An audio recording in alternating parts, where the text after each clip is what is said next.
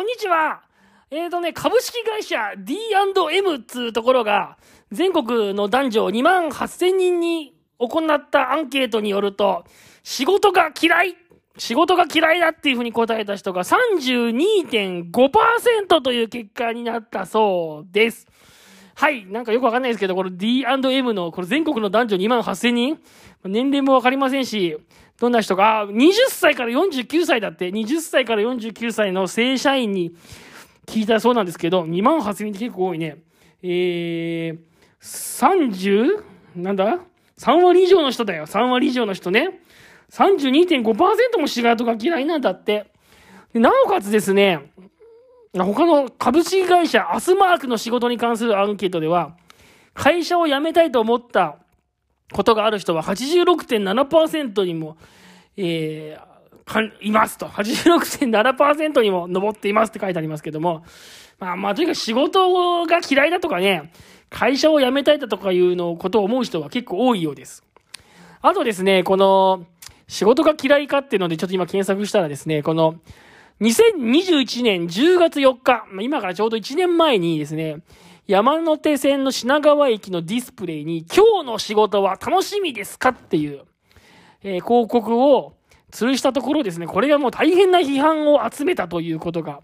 あったらしいんですよ。知ってます？なんか僕なんとなくちらっとラジオかなんかで聞いた記憶があるんですけど、そう、なんか仕事は楽しいですか？今日の仕事は楽しみですか？っていう、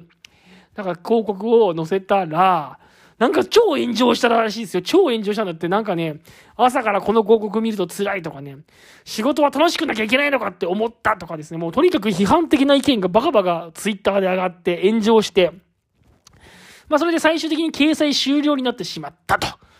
いうことがあったということなんだそうです。で、なんで今日はこの仕事の話をしてるかと、仕事が楽しいかとか、仕事が楽しくないとか、そういう話をしてるかっつうと、あの、リワークでさ、あの、うつ病で休職してる人をいっぱい見てるんですけど、うつ病で休職して、そういう人が復職するってなった時に、やっぱ仕事が好きか嫌いかとか、えー、今の職場が楽しいと思ってるかとか、楽しいと思っていないかとかね、なんかそういうことっていうのがすごいこう、大事だなっていうの最近思ってるんですよ。思ってるんですよ。もうなんか、私もリワークを、うつ病のリワークをもう半年ぐらいやって、何人か復職した人もいて、いろんな復職した人の話とかいろいろ聞いてんじゃないですか、話を。で、その、元、戻る職場のことについて、こう、職場が好きだとか、うん、職場が楽しいとか、仕事が楽しいとか、えー、そういう人と、まあ、仕事がすごく嫌だとかっていう人と、まあ、いて、当然ながらいるんですよ。で、うつで休職してるからって、みんながみんなね、仕事が嫌いっていうと、そうでもないんですよ、実は。あの、仕事結構好きだけど、調子が悪くなったって人も結構いるんですよ。仕事は好きなんだけど、うーん、なんだか気づいたら調子が悪くなってたって人もいれば、今の仕事に本当に愛着もあるし、好きなんだけど、とにかくやりすぎちゃったとかいう人もいて、まあ、仕事が好きだけど鬱になって休職って人もいて、だからだみんながみんな、その休職する人がみんながみんな仕事が嫌いっていうわけでもない。で、その、鬱で休職して、まあ、復職するってなった時に、まあ、復職するとさ、やっぱりまた、また再休職するリスクっていうのがあるわけだよね。で、その時にさ、やっぱこう、復職してどれだけやっぱり元気に働き続けられるかっていうか、えー、まあ、また再休職しないでやれるかっていうところに、その絶対その職場が好きかとか、職場の人間関係が好きかとか、仕事が楽しいかっていう要素は絶対その、再休職するかしないかってところに絶対重要なファクターだと思うんですよね。ファクターだと。ファクター、ファクターだと思うんですよ。その重要なファクター。戻る職場が楽しいと思ってるかとか、好きかとか、えー、その会社に愛情を感じてるか、まあ、愛写真みたいなのがあるかみたいなのは、絶対その、お仕事戻った時の、継続率、就労継続、継続、うまく言えないや、就労継続率に、その仕事が好きかとか、愛車精神があるかみたいなのって絶対あると思うんです。なんだけど、なんだけど、そのうつ病リワーク協会とかが、その復職可能のね、えー、判定基準とかね、出してる、うつ病リワーク協会が出してる復職可能な判定基準ところには、まあ当然のことながら、仕事が好きですかとか、会社のことが好きですかとか、そういうのは別にないですよね。基本的には。そういうことは聞いたりはしないです。やっぱり。まあもちろんその、なんだろう、うつ病リワーク協会とかがやっぱり出して、その復職可能の判定基準っていうのは、やっぱ睡眠がしっかり取れてるかとか、えー、集中力がしっかりあるかとか、6時間ぐらいの活動に疲労感なくできるかとか、えー、対人交流はちゃんと取れてるかとか、えー、自分の病気の理解をしっかりしているかとか、新しい課題を積極的にこなそうとするかとかっていう、そういう本当に自分のストレス耐性だとか、対人関係だとか、活動性だとか、そういうところにはもちろん目を向けてて、その辺がクリアできれば復職可能とするわけですよ。だけど、まあ、それそうなんだよね。それ、そういうとこ見るよ。で、その、元、元に戻る仕事が好きかどうかとかっていうのは当然聞かないですよね。それ当たり前なんですよ。それだって、別にリワークはさ、うつ病のリワークってのは、あの、うつで嫌いになった会社をまた好きになるための ものじゃないからね。それはそうなんだよね。別に、リワークやったからって嫌いな仕事が好きになるわけじゃない。どっちかというと、仕事が嫌でも、職場が嫌でも働けるようになるっていうのを目指すわけだから、好きなものを嫌いにする、あ、嫌いなものを好きにするか。ね。嫌いなものを好きにするとか、そういうんじゃもちろんない。ないのは分かってる。それはないんですよ。それは当たり前なんですよ。嫌いなものが好きになったりとか、嫌いな上司が好きになったりとか、嫌いな仕事が好きになったりはしないのはもちろん分かってんだけど、でもやっぱりその復職した後の予後っていうか、そうだよね、予後、予後っていうのかな。予後、予後予測をするときには、その仕事が好きかどうかっていうのは絶対あるなっていうのを、やっぱ人を見てて思うんですよね。心のリハビリ現場から。この番組は、精神科で働く40歳のおじさんの作業療法士が仕事の話をうんちゃらかんちゃらしていく番組です。それでさ、だから結局、その復職した後の予後には絶対仕事が好きかどうかっていうのはあると思うんだけど、まあ、さっき言ったようなことで、やっぱそこは評価しないんだよ。やっぱ、そりゃそうなんだよね。なんだけど、やっぱり仕事が好きかどうかっていうのは、やっぱ、復職した後ってあるなーって思ってて、やっぱなんだか、こうね、復職するっていうのは、結構その復職、休職中では想像してなかったことが起きるっていうことが結構あって、休職中には皆さん復職したらこうかなとか、こんな業務やるのかなとか、いろいろ想像するんですよ。で、副、休、休職中にその上司の人とか喋ったりとか、復職後のこととか打ち合わせとかしたりするわけですよ。なんだけど、で、こんなことやんのかなとか思うんですけど、やっぱ戻ってみると結構想像と違ったっていうパターンが結構あるんですよね。やっぱりもう、仕事ってのは本当にさ、やっぱ状況がいつもコロコロ変わってるから、もう、なんとかさん戻ってきたらこの業務やらせるぞって思ってても、まあその時その時で状況変わって、またすぐか、ね、変わってくってことやっぱあって、その、求職者が想像してるようには、復職した時にならないことってのはやっぱ結構あるんですよ。やっぱ会社の事情ってのは結構あって。で、やっぱそういう時に、なんだろうな、やっぱ仕事のことが好きだったり、会社のことが好きだったりすると、なんかその話と違うとか変化があっても、でもまあ、まあ自分のこと考えてくれてこうやってくれたんだしなとか思って受け入れられたりするんだけど、やっぱそもそも仕事が好きだったり、職、嫌いだったり、職場に不信感持ったりとかすると、なんかまた休職、復職してまた、また話が違うとかになった時に、だからすごくそこに、そこにまたすごい余計なストレスっていうか、そこにすごくなんかこう、ネガティブに捉えちゃって、そのことを。で落ち込んだりとか、ストレスかかったりとか、そういうのがやっぱね、あるなっつうのを見てて思うんすよね。だからやっぱり仕事が好きとか、うん、そうなんだよな、その、職場が好きとか、全部が好きじゃなくてもいいと思うんですけど、例えば学校の先生だったら、学、生徒に、今日、生徒に授業を教えるのは好きとかね。だけど保護、者の対応は嫌いとかさ、授業の準備は嫌いとか、それあるじゃない。全部が嫌いじゃなくてもいい接客業だったらお客さんと喋ったりするのは好きと。だけど、上司と喋ったりするのは嫌とかさ。まあいろいろあると思うんですよ。だから、仕事も仕事で全部が、えー、好きじゃなくてもいいと思うんだけど、でもやっぱこ、仕事の中でもここの部分は好きとか、あと会社にちょっと感謝してるとか、そういう思いがあるかないかっていうのが、もう復職した後のその予後にすごい影響を与えていると自分は思ってんですよ。だけど、そこは、やっぱり、そのうつ病のリワークでは評価しないし、そこを別に好きにしましょうねとか、別に仕事のこと好きになりましょうねとか、会社のことを大事にしていきましょうねとかっていうことじゃないからね、リワークっつうのは。集中力つけるとか、アサーション身につけて対人関係磨くとか、認知行動療法を身につけて考え方を、パターンを楽にするとか、そういうんだからさ、やっぱ直接的に仕事を好きになるとか、会社を好きにじゃ、好きになるじゃないから、そこまでそのことは、まあ、いじくってはいないんだけど、でも、やっぱりそこってすごい予後に影響を与えてんじゃないかなつうのは、思ってます。で、なんだろうななんだけど、でもやっぱり、その、最近ほら、動機づけ面接法を本読んで思った、思ってるんですけど、読んだから、ちょっと考えたんだけど、やっぱ仕事が嫌いだって表面的には言ってても、やっぱ心のどこかに好きって思いがあるかもしれないじゃない。その、99%嫌いだけど、1%どっかに仕事が好きって気持ちがあるかもしれない。職場に感謝してるって気持ちがあるかもしれない。もしそういう気持ちがあるんだったら、その気持ちをちょっとフォーカスして、そこの部分をちょっと拾い上げてもいいのかなとか、そこにちょっとフォーカスして、そこに目を向けてもらうように声かけてもいいのかなと思ったりはしますね。あの、そう、動機づけ面接法の本とか読むと、ほら、井戸、井戸から水を汲むようにって書いてあったんでね。井戸から水を汲むように。だからタバコをやめたいのにやめられない人がいるわけよ。で、一見仕事、タバコをやめたくないように、もうタバコ大好きなように見える。でも井戸の奥底には、その、タバコをやめたいって気持ちがどっかに眠ってて、で、そこを、まあ面談しながら掘り、掘り起こしていくわけだよね。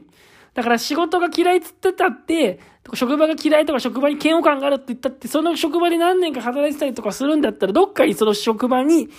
恩を感じてたりとか、愛情を感じてたりとかするかもしんないじゃん。だからそこを、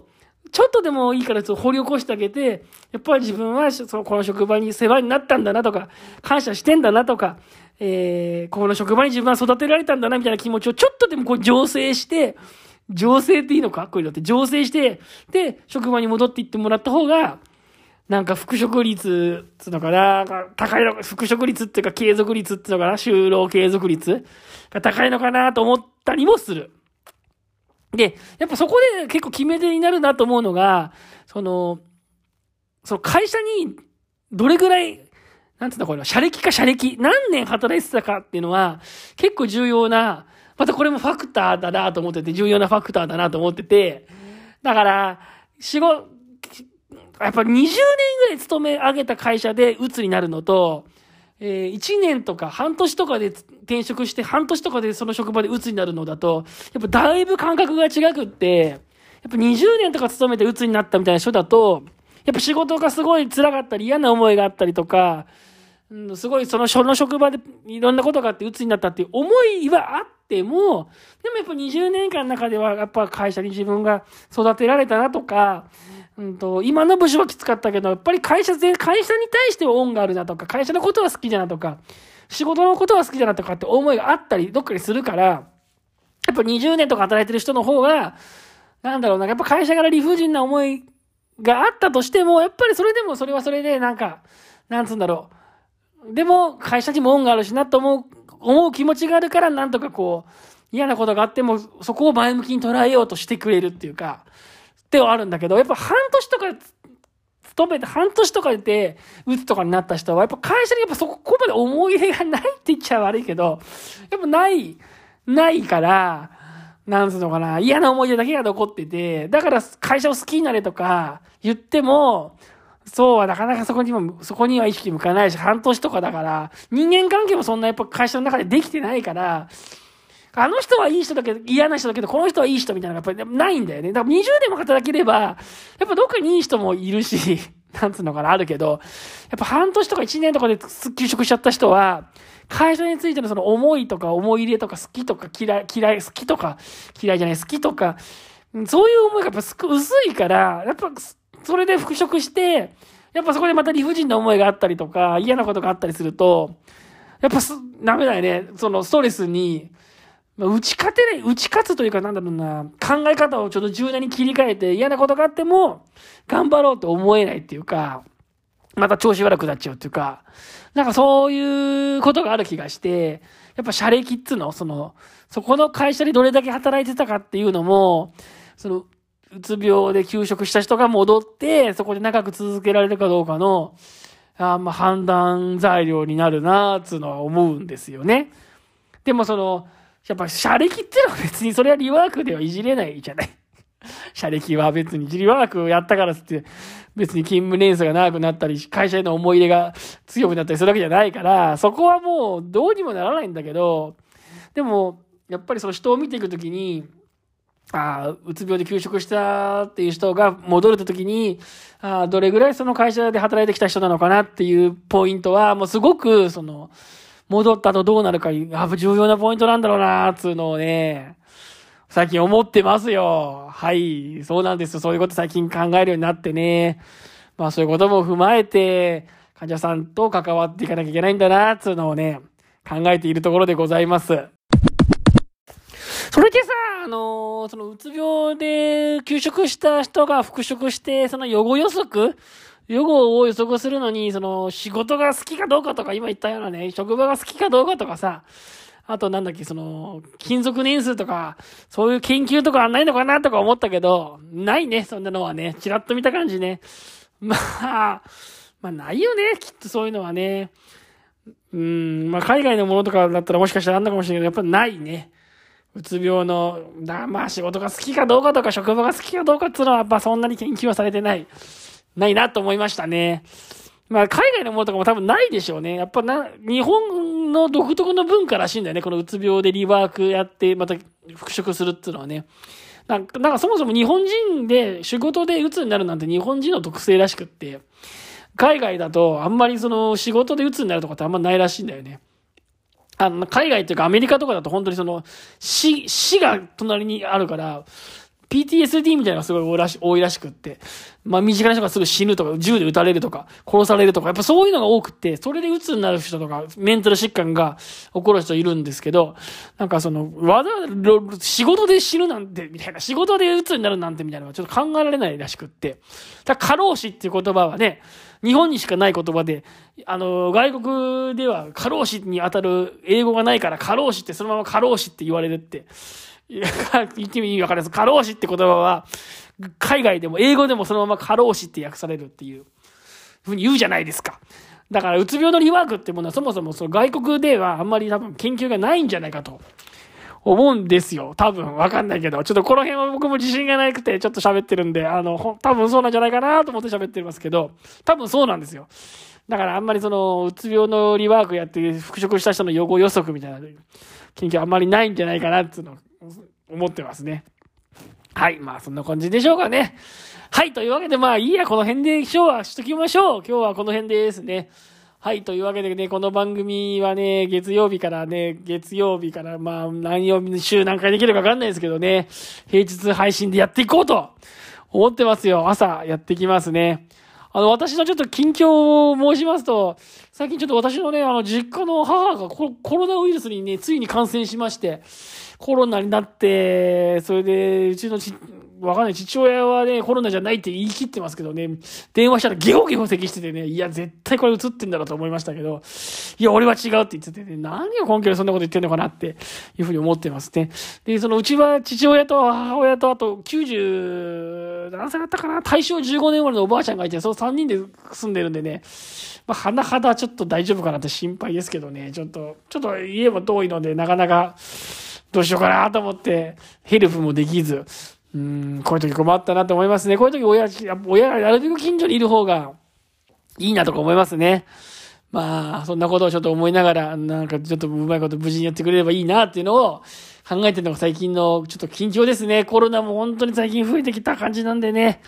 なんか前ほどなんかコロナだっていうことでこうビビらなくなったっつうかね、そういう感じはありますけどね、やっぱりまだまだ、あの、ね、流行ってますから気をつけなきゃいけないなー、つうのを思ってる今日この頃ですよ。はい。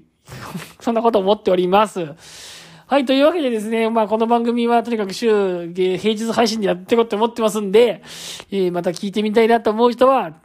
フォロー、フォローしてください。フォローでいいんだっけ？購読するボタンを押してください。はい。またね、えー、あと質問がね、全然ないんですよ。やっぱり質問がね、なくなっちゃったね。もう、一個だけ質問来たけどね、それ以降誰もね、質問は来ませんし、感想も来ません。ね。